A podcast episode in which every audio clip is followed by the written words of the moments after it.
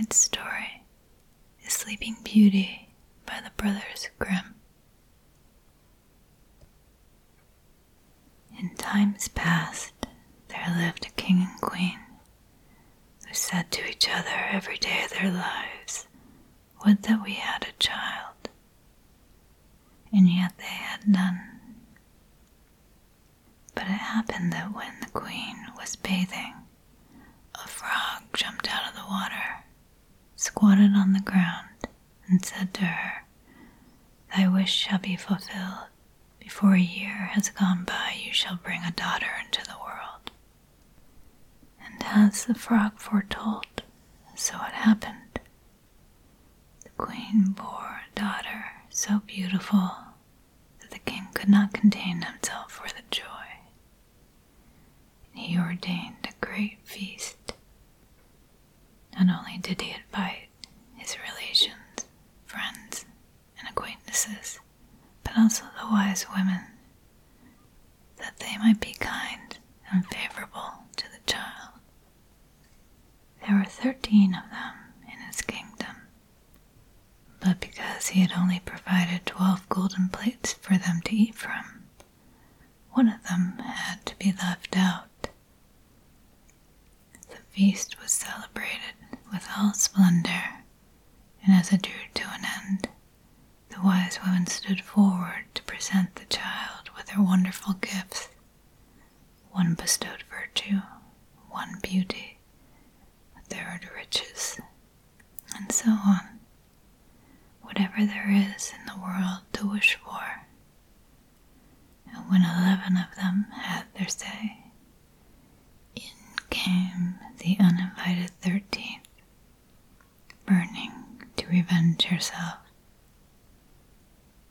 Without greeting or respect, she cried with a loud voice, In the fifteenth year of her age, the princess shall prick herself with a spindle and shall fall down dead. And without speaking one more word, she turned away and left the hall. Terrified, and the twelfth came forward, who had not yet bestowed her gift. Though she could not do away with the evil prophecy, she could soften it. So she said, The princess shall not die, but fall into a deep sleep for a hundred years. The king, being desirous of saving his child even from this misfortune, gave commandment that all the spindles in the kingdom should be burnt up. The maiden grew up adorned with all the gifts of the wise women, and she was so lovely, modest, sweet, and kind, and clever. No one who saw her could help but love her.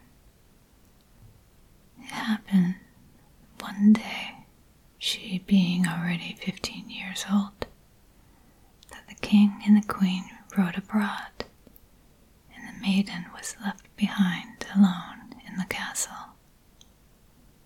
She wandered about into all the nooks and corners, into all the chambers and parlors, as her fancy took her, till at last she came to an old tower.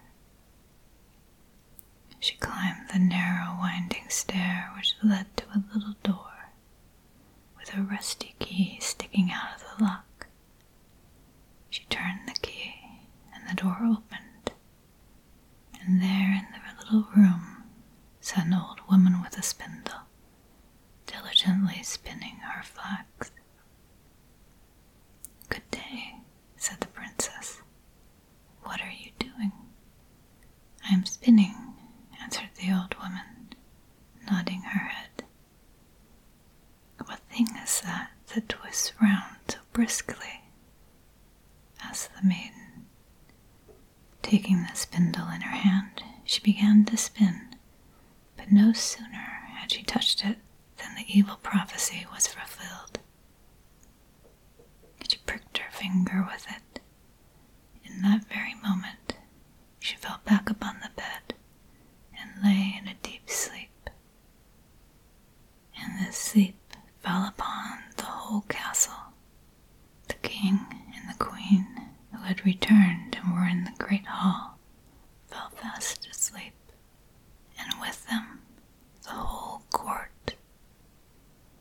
The horses in their stalls, the dogs in the yard, the pigeons on the roof, the flies on the wall, the very fire that flickered on the hearth became still and slept like the rest, and the meat on the spit ceased roasting, and the cook who was going to pull the scullion's hair for some mistake he had made let him go and went to sleep.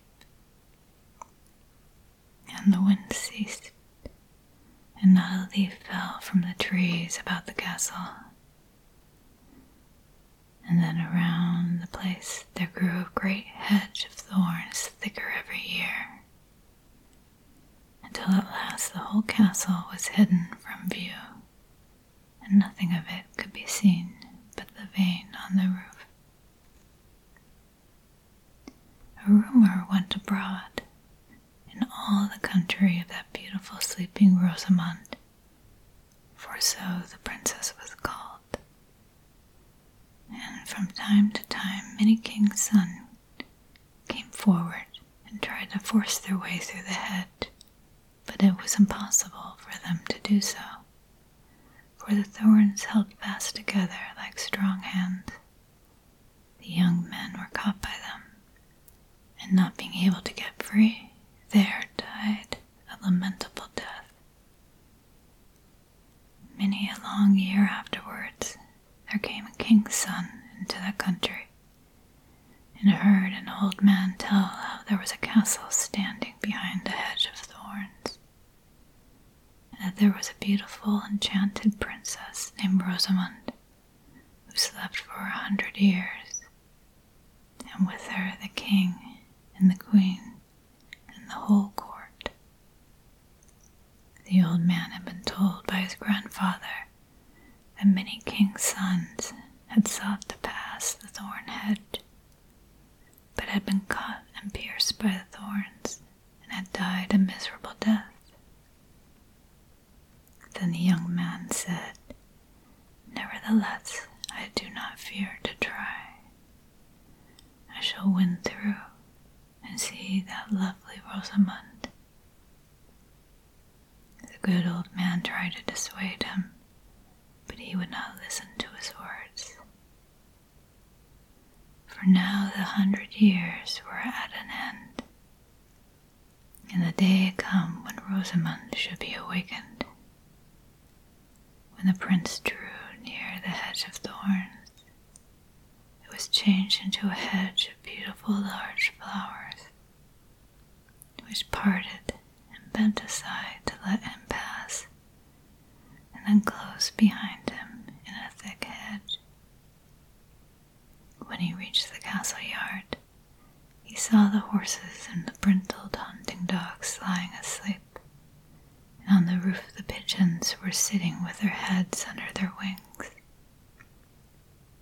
And when he came indoors, the flies on the walls were asleep. The cook in the kitchen had his hand uplifted to strike the scullion, and the kitchen maid had the black fowl on her lap, ready to pluck. Then he mounted higher and saw in the hall a whole court lying asleep, above them on their thrones slept the king and the queen. He went still farther, and all was so quiet that he could hear his own breathing. And at last he came to the tower and went up the winding stair and opened the door of the little room where Rosamond lay.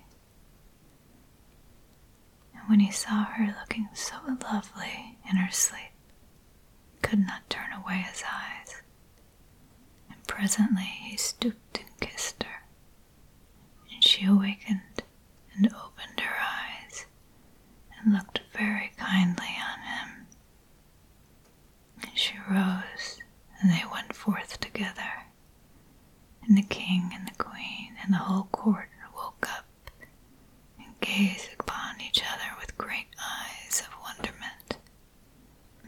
horses in the yard got up and shook themselves. The hounds sprang up and wagged their tails. The pigeons on the roof drew their heads from under their wings, looked around, and flew into the field. The flies on the wall crept a little further. The kitchen fire leapt up and blazed and cooked the meat. The joint on the spit began to roast. The scullion such a box on the ear that he roared out, and the maid went on plucking the fowl. Then the wedding of the prince and Rosamond was held with all splendor, and they lived very happily